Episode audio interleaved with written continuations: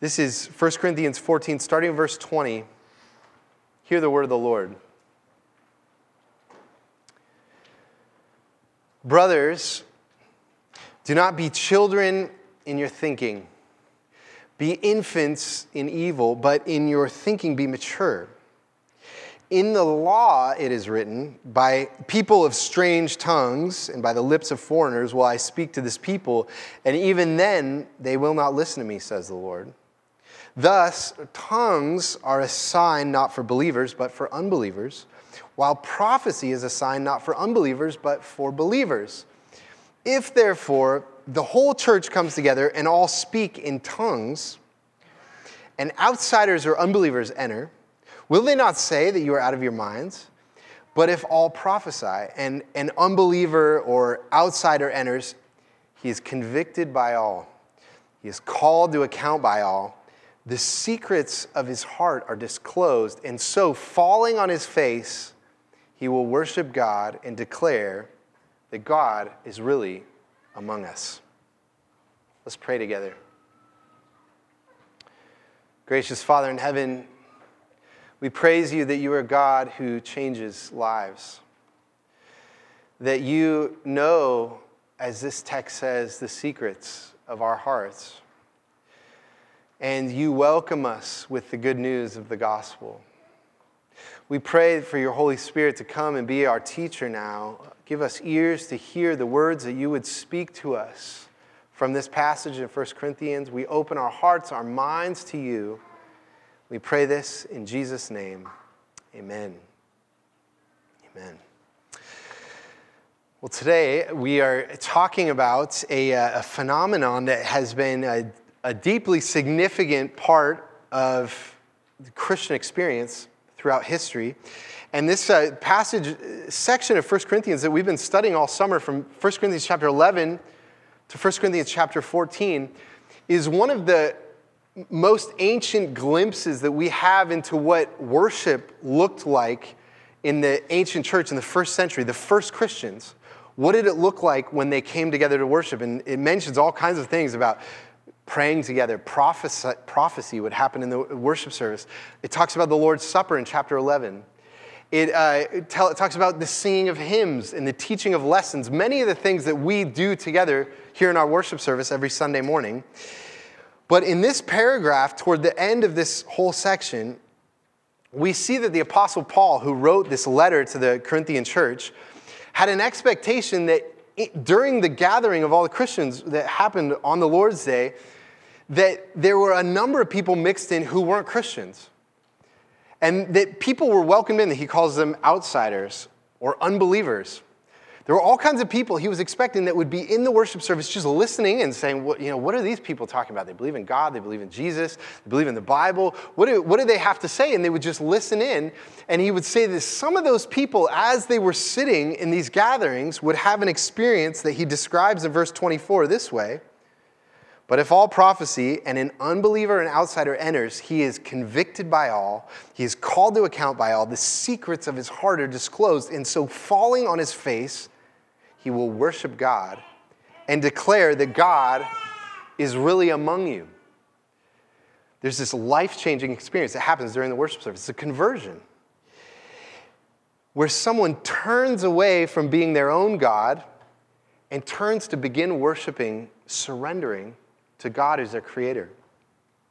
And of course, this is an important topic for us as a community because our hope here is that this would be a place of life transformation where people's lives are transformed. And so, in order for this to be that kind of place, to have that kind of tr- transformation happen here, we have to understand two things that Paul explains in this passage. And that's what we're going to talk about this morning. He answers these two questions What is a community of conversion? What, what are the elements of a community like, that make a community a place where people come and their lives are changed? They have the experience described here. And then, second, what is the experience of a conversion? When someone has this experience, what are the elements that go into that? And both of these are important questions for us. And Paul, I think, gives profound answers in this text. So, two questions this morning. The first is this What is a community of conversion? What is it like? And this is it's really interesting that uh, this passage, you know, Paul is talking about a life being transformed, but he doesn't talk to the people whose lives are being transformed. He talks about talks to everyone else who's in the room and what they're doing. And he says that you need to be a certain kind of com- community, and if you're not this kind of community, you can not expect that this kind of trans- this kind of transformation won't happen. The unbelievers, or the outsiders, the new people, the visitors will just leave because they don't feel like they belong. So, what are the qualities of a community where conversions happen? And there are two qualities that I want to highlight in this passage. First, it's a thinking community. You see that there in verse 20.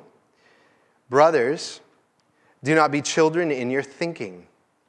Be infants in evil, but in your thinking be mature. Now, if you were here last week, you know that this passage comes right after another section in 1 Corinthians 14 where uh, Paul is comparing the benefits of two things of prophesying. Prophesying was when someone get up and speak just a clear word of about who God is and what God is doing in the world and who Jesus is, and everyone can understand it. And then there was another phenomenon that happened in the early church called tongues. The Holy Spirit would give to some people, and tongues could be someone speaking a human language, you know, like they're speaking Mandarin or they're speaking, you know, German, and they had the ability to speak in all other kinds of languages, or quite possibly, Paul also mentions the tongues of angels, which you know, that apparently angels have languages. You know, some of you may have never thought of that, that angels need to speak to one another. And what language are they speaking? It's probably not English. They're, they have some language, and angels have a culture to them. And so some people have this ability where they speak in, in these languages. And um, it, it was kind of a mystical wonder that they would have but it was often very self serving because they'd be speaking, they would be having this experience, but no one understood what they were talking about. And so it only served them unless there was an interpreter. So it's kind of like, you know, some of you maybe have had a Catholic upbringing. In the Catholic Church for many years, and even to this day, some churches, all, the whole worship services was done in Latin. And no one in the worship service understood Latin. It was only the priest who understood. And so they couldn't, they didn't know what the priest was talking about. They didn't know what the liturgy was saying. They had no understanding. And so, what Paul is saying is that being mature means that we should be thoughtful about how what we're doing in the worship service affects others, especially those who are visiting. And then the Apostle Paul does something puzzling in this passage. He quotes Isaiah chapter 28. You see that there in verse 21, where it says, In the law it is written. This is a, this is a quote from Isaiah, Isaiah was written 800 years before Paul was writing in the 8th century uh, uh, BC. And Isaiah was writing to the northern kingdom in Israel, who during the 8th century BC was invaded by the Assyrians. The Assyrians were the big superpower of the ancient Near East in the 8th century. And the sins that it, the northern kingdom was doing in the 8th century are the exact same sins that are described in 1 Corinthians 11 through 14. So, for example, in Isaiah 28, it says that they were getting drunk at their religious meals. In the Corinthians, it says we're getting drunk at the Lord's Supper. And then it says in Isaiah 28 that they despised prophecy. And, you know, they didn't listen to the words of the prophets. That's the same with the Corinthians. The Corinthians want to speak in tongues, but they don't want to listen to the word, the clear words of the prophets. And, um, and so Isaiah is describing in Isaiah 28 the judgment that would come upon the Israelites in terms of the foreign language that they would hear from the Assyrians. So when they heard the Assyrians talking to them, that's what's being described in verse 21, where it says, By people of strange tongues and by the lips of foreigners I will speak to this people, and even then they will not listen to me, says the Lord. Tongues, which is the foreign language of the Assyrians, were a judgment against the unfaith, unfaithful Israel.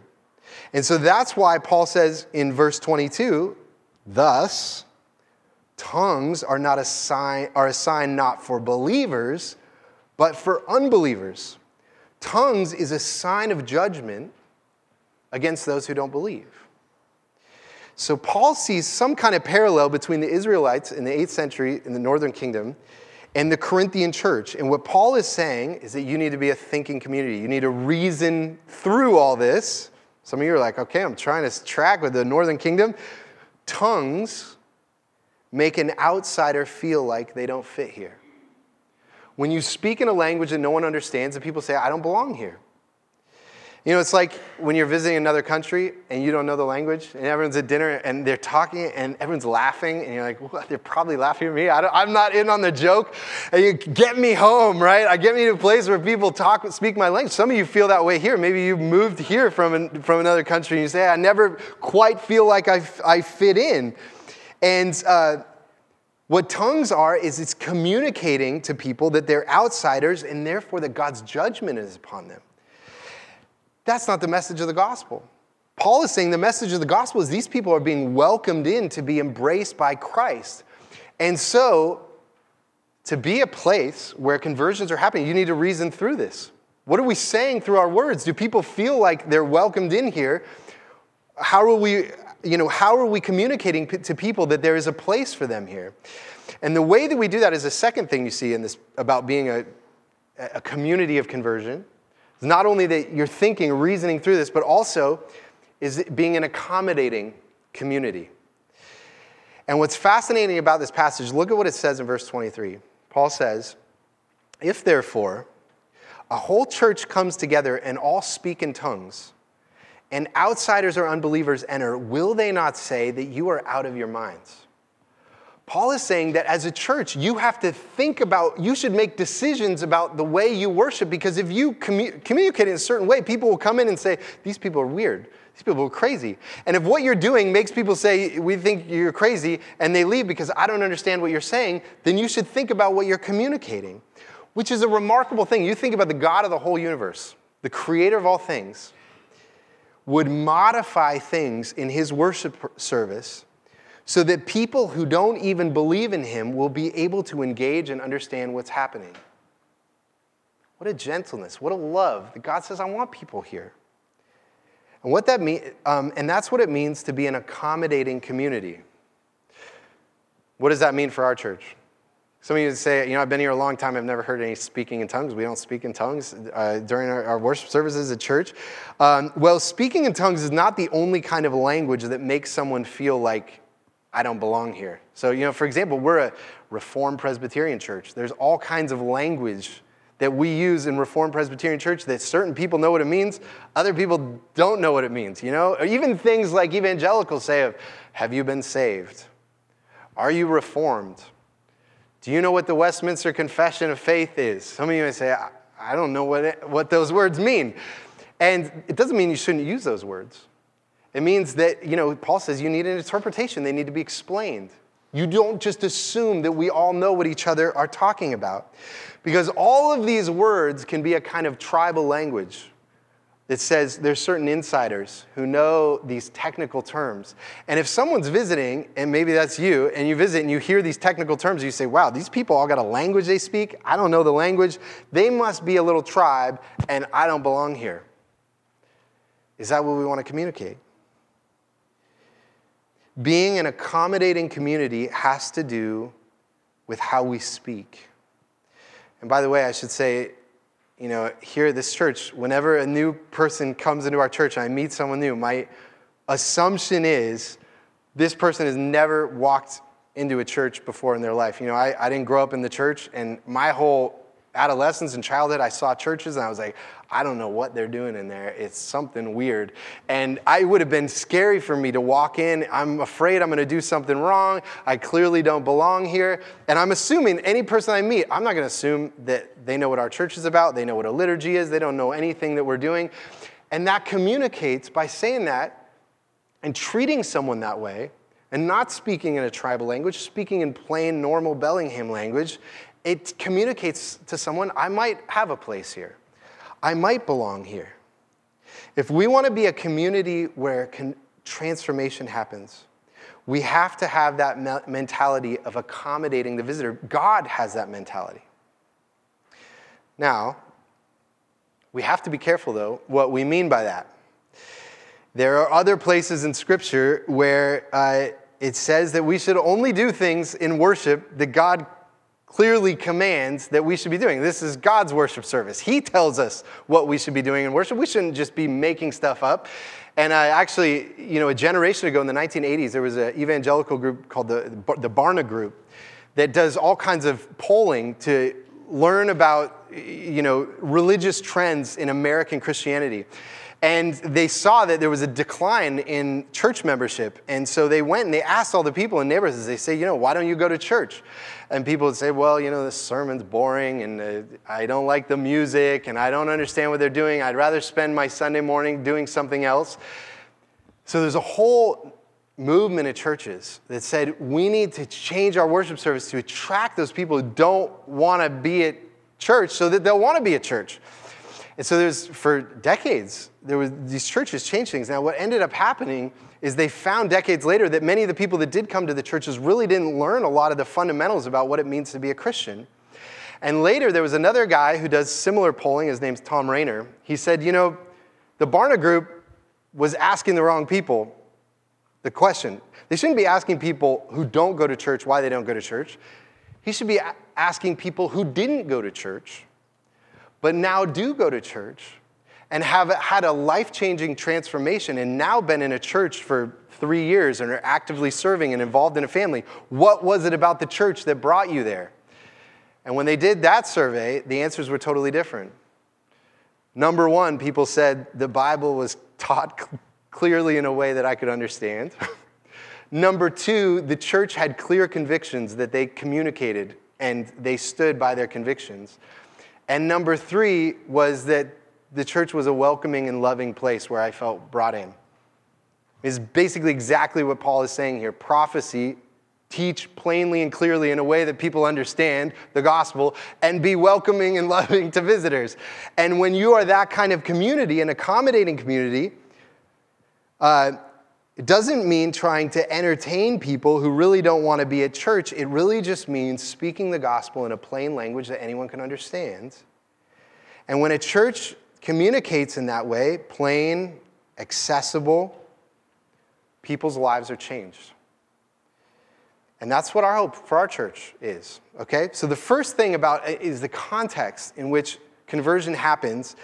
It's a place that does what it can to remove unnecessary obstacles to people hearing the plain message of the gospel. And by thinking about what they're doing, accommodating the language to make it accessible, understandable to an outsider, to a visitor, someone who's not a Christian. There's a second part of this passage, though, is that it doesn't just describe the kind of kind of community where conversion happens, but it also, second, says what the experience of conversion is what does it look like when a person experiences a conversion? And before I explain that, let me just make one caveat. Um, you know, this passage describes someone having a really powerful transformation, right? Their secrets of their hearts are, are opened and they fall down and they worship God. And um, it's a conversion moment. And one of the mistakes that's happened in the American church over the, really the last 300 years is there, there has been a tendency to say that every Christian needs to have an experience like this. You know, there was the revival movements that, you know, for, throughout the, uh, th- the were, were the founding of American Christianity. And that every Christian should be able to name the moment when they went from darkness to light. Their life was transformed. That's simply not the case. You know, many of you maybe you grew up in the church and you say, I don't remember a time when I didn't believe in Jesus and call on his name. And uh, I, don't, I can't tell you the moment that I became a Christian. I don't have a dramatic story like that. I don't think the Bible expects you to. And also, it's just not the same for everyone. I mean, for some of you, you might say, you know, it was a long period of learning about Christianity. I, I'm not, I gradually came into the church. I started listening to sermons. I met some Christians. Maybe it was a two year process and it wasn't an all of a sudden event like this. That's okay. I don't think the Bible says all of us need to have an experience like this. But we should, what I will say is this I do think that in the worship service, when God's word is announced in the presence of God's people, when it is communicated clearly and in a way that anyone can understand, it has the power to transform people. It may happen to you. And if it did happen to you, what would you experience? Two things I want to highlight from this passage. First, you would experience a conviction of your sin. And you see that there in verse 24 where it says, but if all prophesy, they speak a clear, plain word to everyone, and an unbeliever or outsider enters, he is convicted by all, he is called to count by all, the secrets of his heart are disclosed. What Paul is describing is the Holy Spirit convicting a person's heart of sin. And the beginning of a conversion, the beginning of any process of transformation always has to begin with someone coming to terms with the fact I'm lost. I'm lost without God. There is a mess in my inner life, in my character, and it's a mess that I cannot figure out myself. That has to be, that's the beginning of any process of transformation, right? If you go to AA, the first thing you need to admit is I'm an alcoholic, I have a problem. And until that happens, Christianity or Jesus will not make any sense to you. Right? Jesus says, I did not come to call the righteous, but to call sinners, to save sinners. That's why Jesus came. And Christianity does not, Jesus does not make sense until we realize there is a darkness inside of us that is far blacker than anyone knows, but God knows. God sees the selfishness, the envy, the whole web of lustful desires, the competitiveness, the desire to be better than other people, the bitter grudges we hold against others, the anger. And we live in a, a self esteem culture that, and a self esteem culture is re- recognize how devastating shame is in our lives. And we say, you know, if you have shame in your life, it is just going to wear you down. It's going to be a weight that you carry around with you. But a self esteem culture says the way to deal with shame is by never having a thought, bad thought about ourselves. And Christianity says that is utterly disastrous. To never be honest, we're lying to ourselves. You know, all of us have worked with someone who will never admit they're wrong. You know, How's working, you know, or living with someone who'll never admit that they're wrong? And imagine we do that with God, that we would never admit that we have wronged God, that we are wrong. The way to deal with shame is not to never say anything bad about ourselves, but is to bring our shame out of hiding and to admit that you and I are way worse people than we ever dared imagine, and to let Jesus Christ wash and embrace us as sinners. You cannot experience Jesus' love and grace in your life unless you are first a sinner because he came to show grace to sinners. And so, first, the experience of conversion will always begin with the Holy Spirit revealing to us the true nature of our hearts, the darkness in our own hearts. But conversion is not about you being beat up about how bad you are. The second part of experience, you will experience worship toward God. And you see that in verse, the second part of verse 25. And so, falling on his face, he will worship God and declare that God is really among you. Worship. And the thing to understand, you know, if you're here and you'd say, I'm one of those visitors he's describing, the outsider, unbeliever, I'm coming to sit and listen in on what's happening. The thing to understand is that everyone worships something. Everyone has something that they devote themselves to. Everyone has something that's their God. And uh, it is the thing that we dream about. It's the thing we practice so hard for, the thing we spend our money on most easily, the thing we talk about often. It's the thing that we look to say, if I have that, I know that I'm someone. If I have that, I know that I have a good life. Whatever that thing is, that's our true God. It could be your family, your job, your boyfriend or girlfriend, your recreation, your music or art. It could be a Christian ministry. And when you, we have been convicted of our sin and have been embraced by Jesus, we realize that all these other false gods fail us, and there is one God we were made to worship, our Creator. And conversion is about coming home to Him. It's about a refusal to be my own God and say, it's a surrender, an acknowledgement that the God who made me is my true king. And while all those other false gods enslave us and control our lives, this God is a loving Father who sets us free. And you know, you'll notice what Paul says in the end of this passage that the person in their conversion will say that God is really among you, God is really among us. And when your life is changed and you have a new life and there's a, you know, a transformation, it's never something that happens alone. It's not an individual experience. God brings you into a community of other people who are experiencing that same transformation, and we are being transformed together. And so that's what the experience of conversion is two simple things a conviction of sin that leads us to the grace that is in Jesus, and a turning away from our false gods to worship the one true God. Now, you may hear that and say, what kind of person does that happen to? you know, wow, that's powerful. The secrets of their hearts are revealed. You know, who they really are, and they, their eyes are open to see God is really in our midst. What kind of person does that? Maybe it's a really spiritual person. Maybe it's a really intellectual person. But what do we know about the person in this passage that it happened to? What are they like? Well, Paul describes them as outsiders and unbelievers. They are people who feel alone.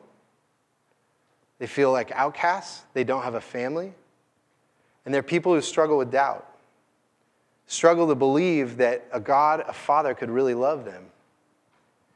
And also, they have secrets in their hearts. They're people who probably have shameful things in their past that they think would disqualify them from walking with God.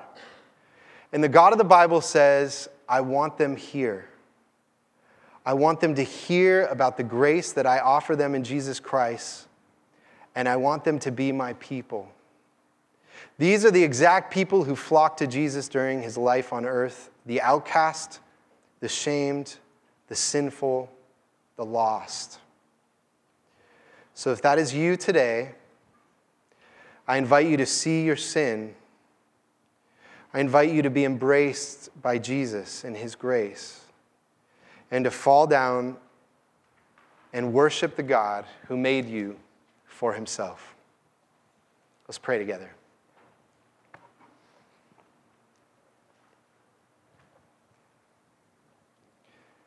Father in heaven, we praise you that this is the story of your word, that those who are far off, those of us born with hearts rebellious against you, that you have sought after, you have called us to yourself.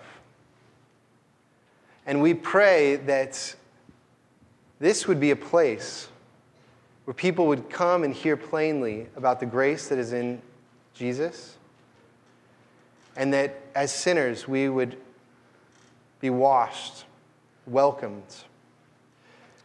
I pray for those who are here who have not known that grace. And I pray for you to gently walk with them, show them the truths about their own hearts, the secrets in their hearts and also show them that you that Jesus is a friend to sinners.